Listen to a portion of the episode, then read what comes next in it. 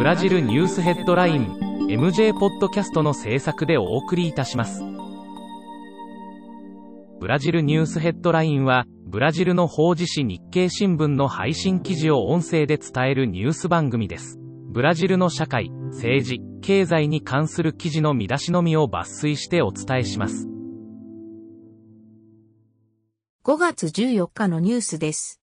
4日、メッセージアプリ、WhatsApp が個人間送金サービスを始めた。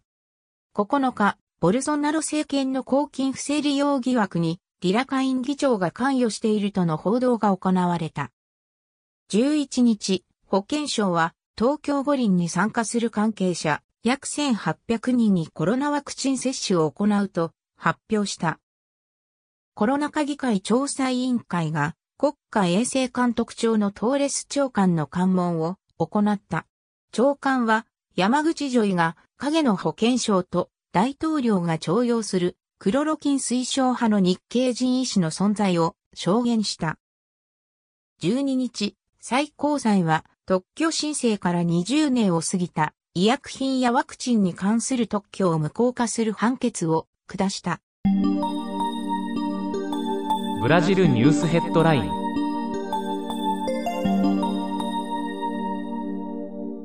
ダッタフォーリアが最新の世論調査結果を発表した。ボルソナロ大統領の支持率は自己ワーストの24%にまで落ち込み、大統領選投票シミュレーションの結果は、ルーラ元大統領が圧倒的得票で当選すると出た。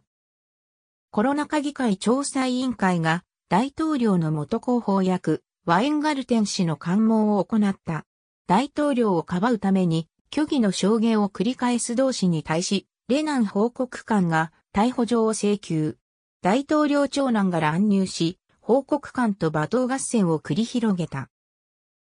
13日、コロナ禍議会調査委員会は、ファイザー製薬南米支部長ムリーロ氏の関門を行った。同氏は、政府の対応によって昨年末には、可能だったワクチン接種の機会が失われていたこと、交渉の席にボルソナロ大統領次男のカルロス氏がいた事実を明かした。14日、ブラジルサッカー協会は6月のワールドカップ南米予選に出場する代表選手24人を発表した。ブタンタン研究所でのコロナワクチンの製造が中国からの有効成分の到着遅れにより停止した。これにより初期間のワクチン接種計画に悪影響が及ぶことが予想されている。ブラジルニュースヘッドライン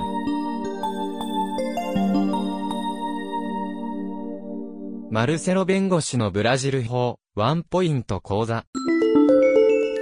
皆様、はじめまして。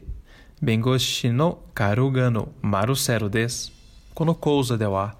ブラジル法の興味深いワンポイントを日本語で紹介いたします。本日お話しするのは、経済省が発行したコロナ禍における労働安全衛生対策を含む技術文書141275についてです。この文書のポイントは、コロナに感染した従業員が取るべき行動と雇用主の責任範囲を明確にしているところにあります。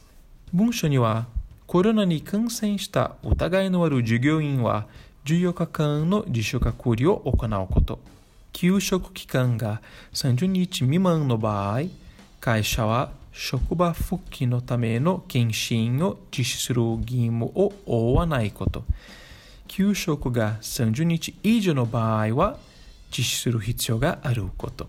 医師が感染が仕事に関連していることを認める、または疑う場合にのみ、労働災害報告を発行する必要があることを明示しました。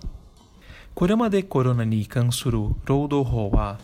労働検察庁の技術文書205がありましたが、これは明確な証拠がない場合でもコロナ感染を職業病とみなすようにしたので論争を引き起こしました。技術文書141275は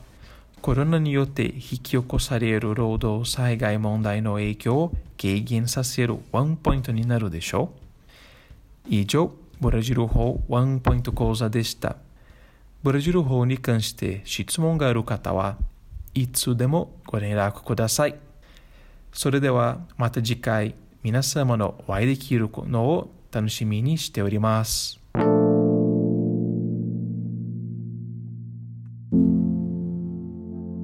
日経新聞サイトでは最新のブラジルニュースを平日毎日配信中。無料のメールマガジン、Twitter、Facebook、Instagram から更新情報をぜひお受け取りください。ブラジルニュースヘッドライン。